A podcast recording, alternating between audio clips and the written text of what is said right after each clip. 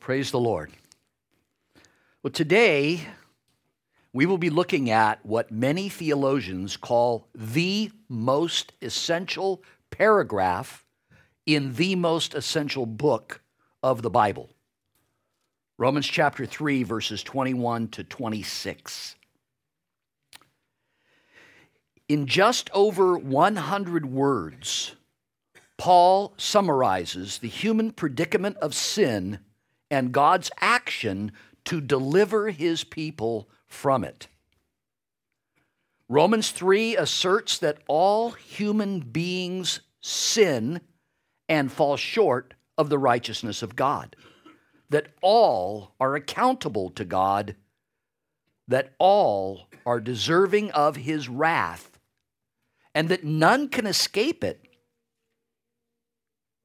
apart from his mercy and grace made possible through Jesus' accomplishing our justification and redemption by making a propitiation in his blood to be received by faith. As we have already seen in this series through Romans, that starting in chapter 1, verse 18, and all the way to chapter 3, verse 20, Paul revealed God's view of the entire human race apart from Christ. He established for us that all of mankind is under the power and dominion of sin and therefore are radically depraved or corrupted. He ended this section by employing the rabbinical preaching technique called a charaz, the stringing together of a number of short quotations from the Old Testament to drive home his point, concluding with this statement in Romans 3:20. For by works of the law no human being will be justified in his sight, that is God's sight, since through the law comes knowledge of sin. Not deliverance from sin, but knowledge of sin. The law reveals our sin. God clearly tells mankind that there is nothing that we can do to make ourselves right with God. We are all sinners. We all fall short of the perfect righteousness required by God, and we in and of ourselves have no means to correct our situation. This gets back to the question that Job asked thousands of years ago. That question how can a man be right before God? And as I've said in the past, this is the singular most important question we could ever ask. In our text for today, we will find the answer to that question that we are saved by God's grace alone through faith alone in the finished work of Christ alone. So, if you're able to stand for the reading of God's Word, please do so. I'd like to read our text Romans 3, verses 21 through 26. This is God's Word to us. But now the righteousness of God has been manifested apart from the law through, although the law and the prophets bear witness to it. The righteousness of God through faith in Jesus Christ for all who believe. For there is no distinction. For all have sinned and fall short of the glory of God and are justified by His grace as a gift through the redemption that is in Christ Jesus, whom God put forward as a propitiation by His blood to be received by faith. This was to show God's righteousness, because in his divine forbearance he had passed over former sins. It was to show his righteousness at the present time, so that he might be just and the justifier of the one who has faith in Jesus. May God bless the reading of his word to us. Please be seated.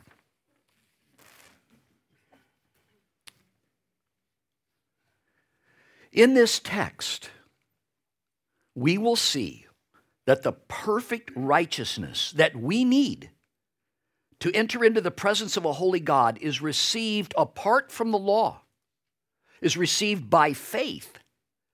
It is a gift of God's grace. It is made available to us because of what Jesus accomplished. And it is demonstrated or put on display by God in the death of his son. So, first, we see that righteousness is received apart from the law. Look at verse 21 with me again. But now the righteousness of God has been manifested apart from the law, although the law and the prophets bear witness to it.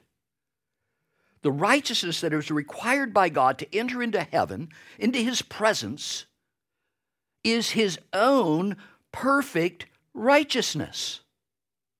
It is a righteousness that is only found in God. Note, Paul says it is the righteousness of God. Paul referred to that righteousness back in Romans chapter 1, verses 16 and 17. Let me remind you of that, where Paul wrote, For I am not ashamed of the gospel, for it is the power of God for salvation to everyone who believes, to the Jew first and also to the Greek. For in it, in the gospel, the righteousness of God is revealed from faith for faith. As it is written, the righteous shall live by faith.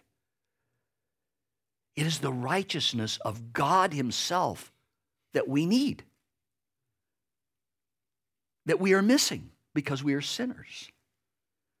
It is His righteousness.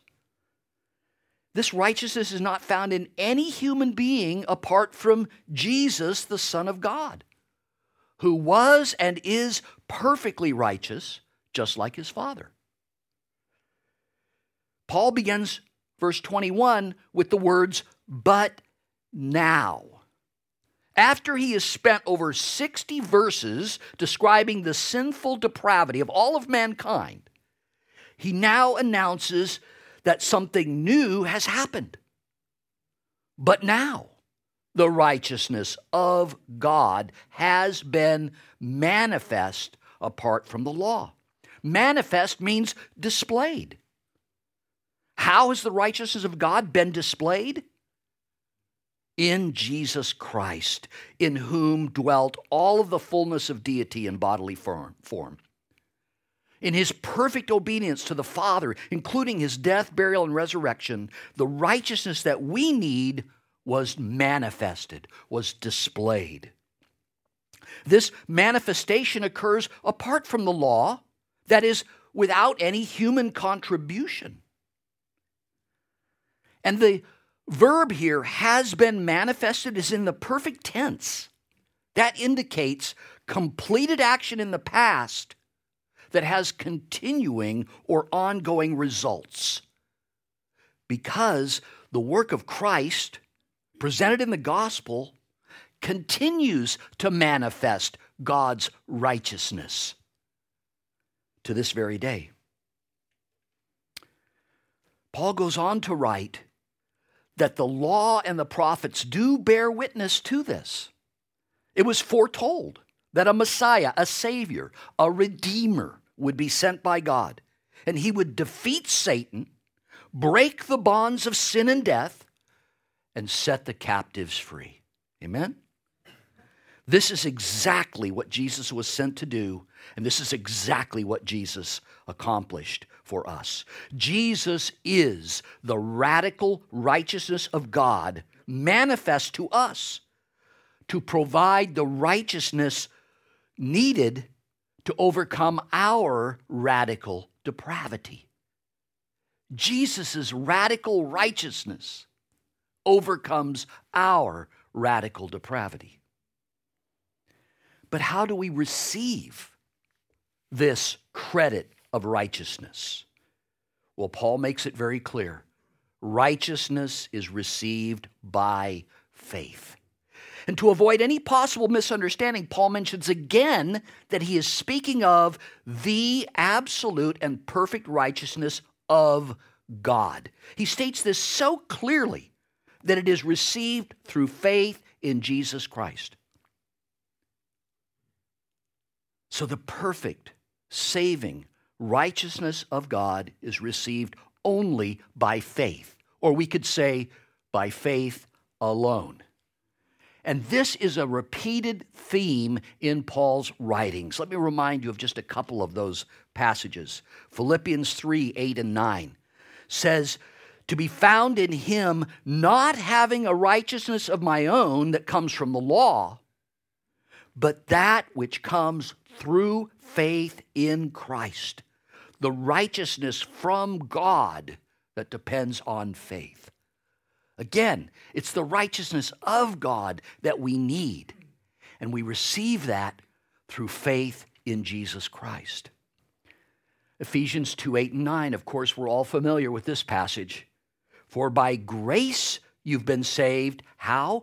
Through faith. And this is not your own doing, it is the gift of God, not as a result of works. It's not a result of any work we have done, it's the result of the work that Christ did on our behalf. Paul states clearly that we are saved through or by faith. And even that faith is a gift from God. Amen? It's a gift from God. A person is saved and credited with God's righteousness through faith in Jesus Christ alone, apart from anything else.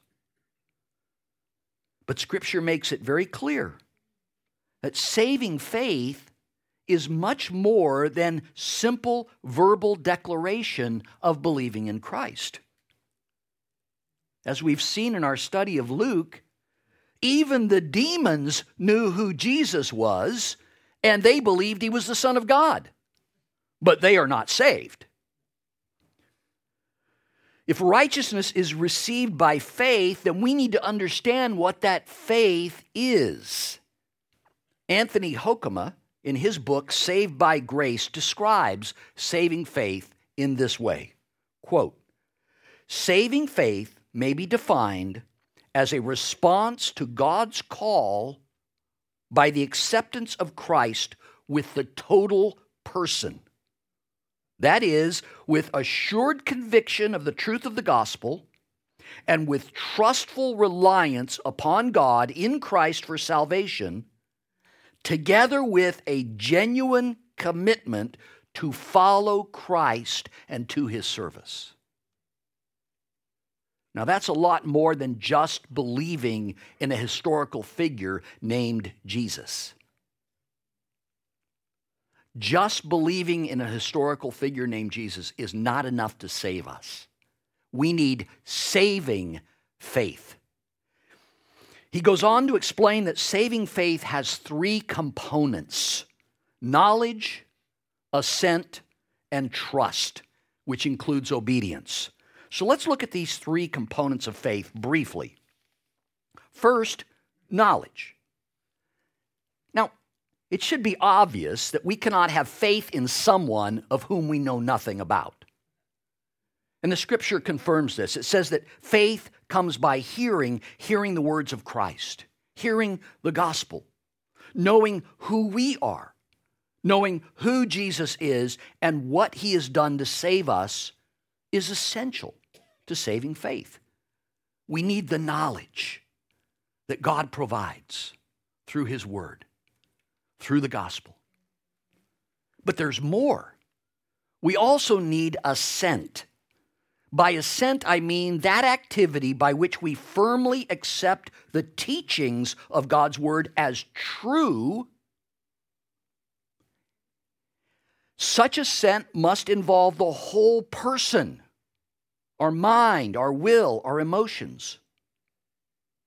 With our whole selves, we must accept as true what the Bible teaches about sin, about Christ, about salvation, and God's purposes for our life.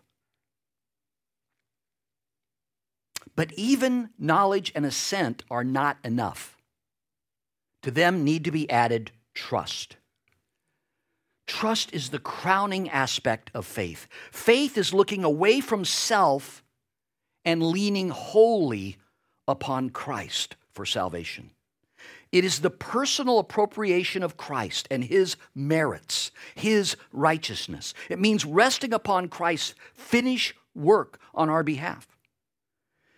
It should also be added that faith is seen in obedience obedience to Christ and his word. The only way for us to receive the righteousness of God is through God's gift of true saving faith. And make no mistake, that is an act of His grace. Amen? Righteousness is given by grace. Look again with me at verse 23. For all have sinned and fall short of the glory of God, and are justified by His grace as a gift. We are all sinners, as we've already established, and not one can be perfectly righteous. Therefore, we are justified or declared to be righteous by His grace as a gift. Just as there's no distinction among those who need salvation, there is no distinction among those who receive it, because everyone is justified as a gift by His grace. It is not due to anything in us. Justified means to declare the righteousness of something or someone. When a sinner exercises saving faith and believes in the Lord Jesus Christ for salvation, he is declared by God to be righteous because the righteousness of Christ is credited to them. God declares every true believer in Christ to have perfect righteousness the righteousness of Christ, God's own righteousness. It's incredible. It's incredible that God does this. Every one of us are sinful, sinners. We know this. None of us are righteous. But by God's grace through faith, He declares us to be righteous. By definition, a gift of something freely given, it is unearned and unmerited by the recipient. And the greatest of all gifts is that of salvation through the Son of God, given entirely out of His divine grace. The law reveals God's righteousness and exposes our unrighteousness. Grace not only reveals God's righteousness, but actually gives his righteousness to those who trust in his Son for salvation. That gift of God's grace cost God the suffering and death of his own Son, so that for the believer, there is nothing left to pay.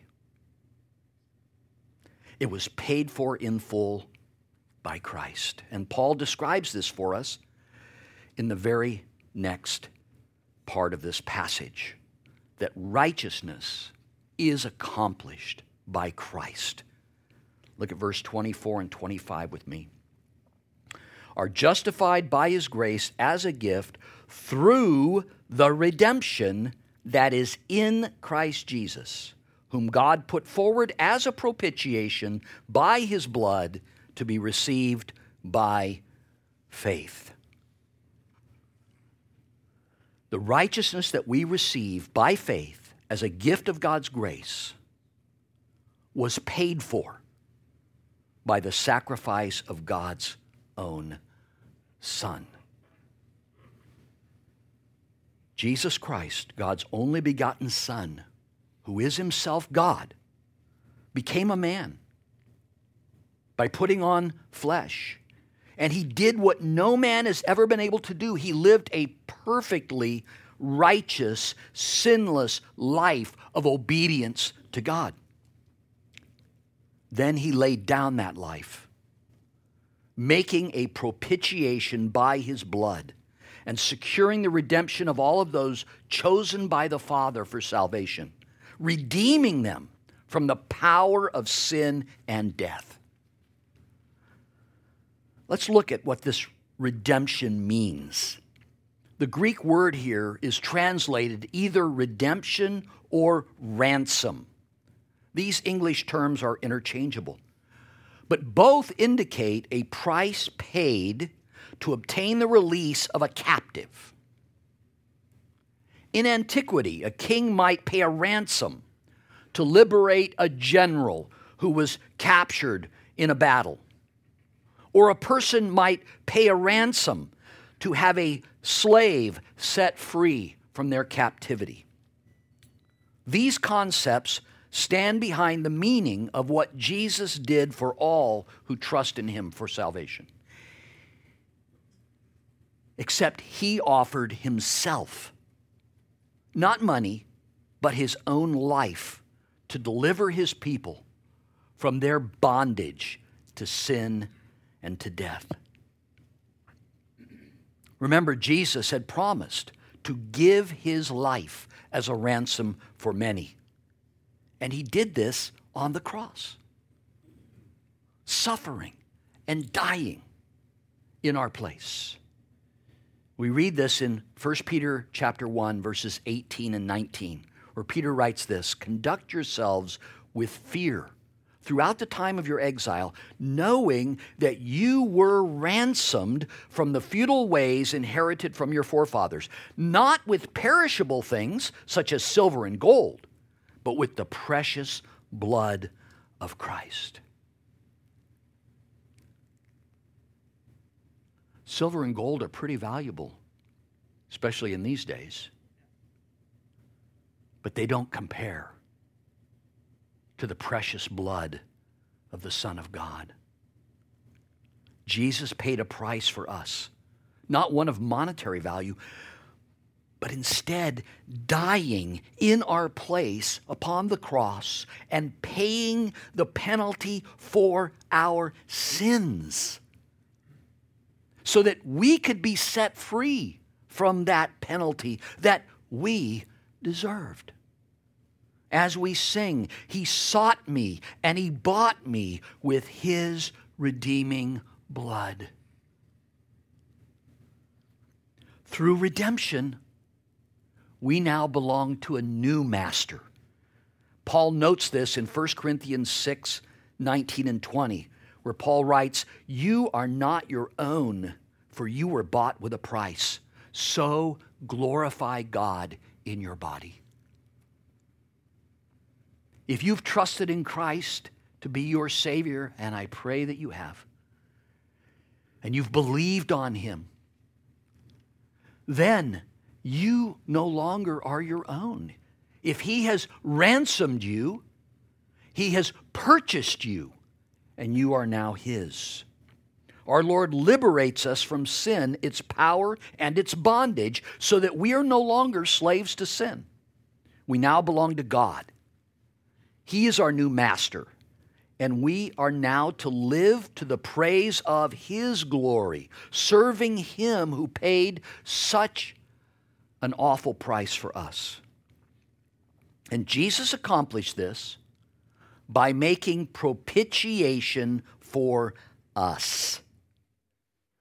Note here that Paul states clearly that it was God who sent his Son to pay the ransom price for all chosen for salvation. And he would accomplish this by receiving the wrath of God that was due for our sins, thus appeasing God by paying the full penalty due to all who are chosen for salvation.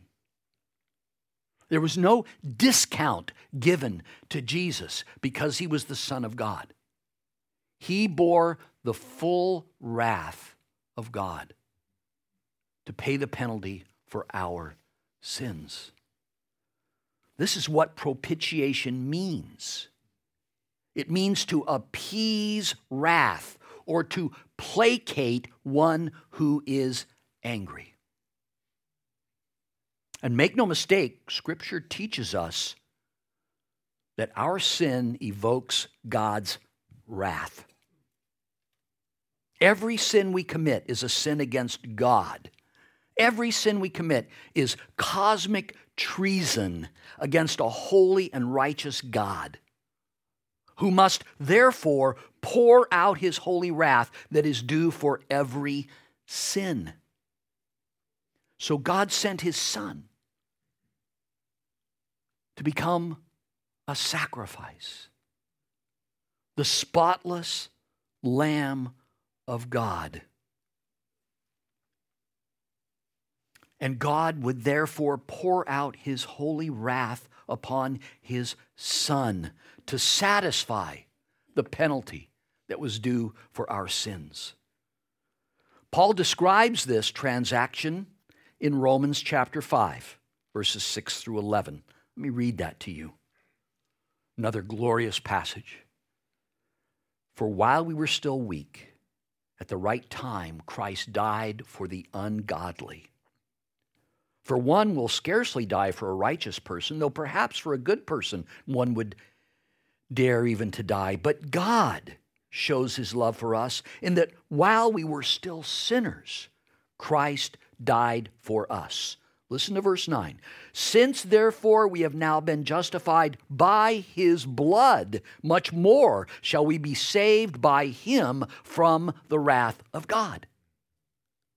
That's what he saved us from the eternal wrath of a holy and righteous God that was due to us. Verse 10 For if while we were enemies we were reconciled to God by the death of his Son, much more now that we are reconciled, shall we be saved by his life.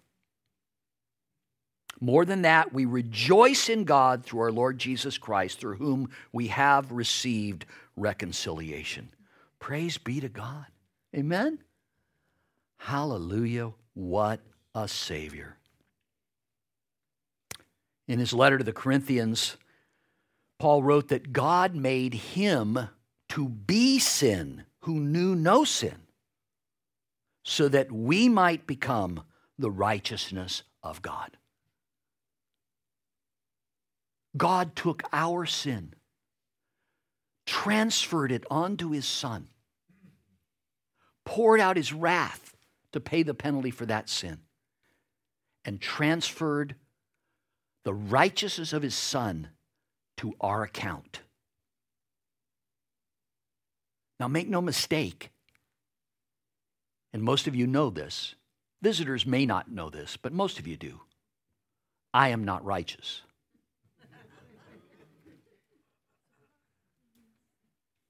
I didn't hear an amen from my wife, so that's good.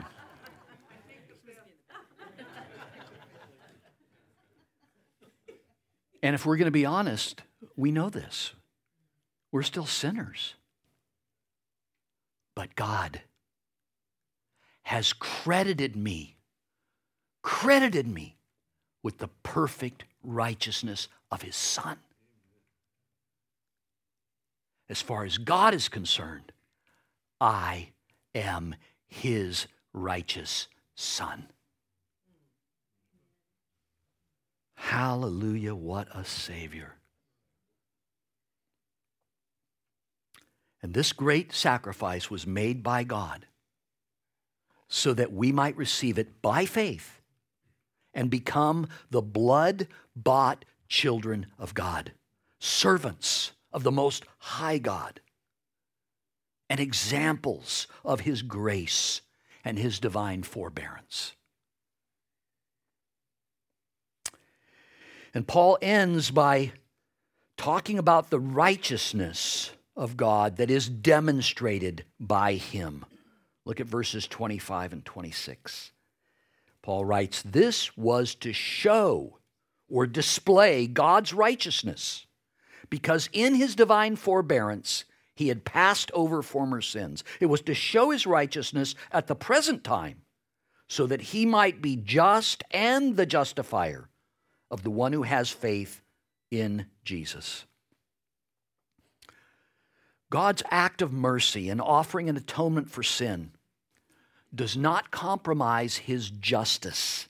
Rather, it demonstrates that the Lord is just and righteous even when he is merciful and gracious.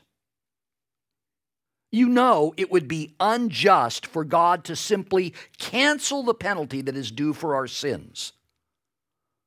The way that so many of the courts are doing in these days. Oh, you broke the law? No problem, no penalty. Is that just? No. Is that righteous? No. A righteous and holy God must punish every sin, every transgression to the fullest. And that's exactly what he has done. God was patient and long suffering with sinners, showing his divine forbearance. But at the right time, God Himself sent His Son to take our place upon that cross. And God poured out the full measure of His divine wrath that was due for our sins upon His Son. And Paul tells us here that this is a demonstration of God's righteousness. It is a validation of his righteous character showing to all mankind that God is both just and he is the justifier of all who put their faith in his Son for their salvation. Hallelujah, what a Savior. Listen to what Paul writes to the Colossians, Colossians 2, verses 13 and 14. And think about this as applying to you. And you who were dead in your trespasses, God made alive together with him, with Christ, having forgiven us all our trespasses by canceling out the record of debt that stood against us with all its legal demands. This he set aside. How? Nailing it to the cross. God has forgiven us our debts because his son paid the penalty for those debts on the cross. God himself took our place, took upon himself our sin, and paid the full penalty for our sin that we might be justified by his grace as a gift through the redemption that is in Christ Jesus. And it is received by faith. Praise be to God. So, how then are we to respond to these great truths? Well, first, all who hear this gospel should believe in Jesus and should trust in Him for salvation and surrender their lives to Him. Acknowledge that we are saved by grace alone, through faith alone, in the completed work of Christ alone, to the glory of God alone. This only applies to you if you put your faith and trust in Christ and surrender your life to Him. Secondly, we should praise and worship God for all He has done to save us. Amen? We should continually give thanks and praise to Him for so great a salvation and encourage one another to do the same. We should live lives submitted to His will as His beloved children, obeying our Heavenly Father and seeking to glorify Him. And third, we are to be his witnesses, telling others these glorious truths, proclaiming the gospel message to all, and praying that God would give them the gift of saving faith, bringing them to faith in Christ. And in this way, we pass on the amazing grace that we have been shown, and we encourage others to do the same. And remember, all of this is to be done to the praise of His glory. Amen? Let's pray. Heavenly Father, thank you for this glorious passage, this glorious paragraph in this glorious letter in your glorious word. Father, you indeed are glorious. And so is the salvation that you have provided through your Son. Father, I pray for every man, woman, boy, and girl in this place that you would give each one understanding of what you have done in order that we might be saved.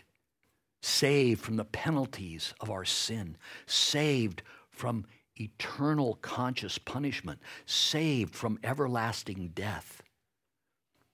That we might instead have everlasting life through Jesus Christ our Lord. And Father, those of us that have been given this gift of salvation by grace, help us to live lives now that please and glorify you. And yes, Father God, to be your witnesses of this glorious grace that is found in Jesus Christ and in Him alone. May we flourish to the praise of your glorious grace. We ask this in Jesus' name.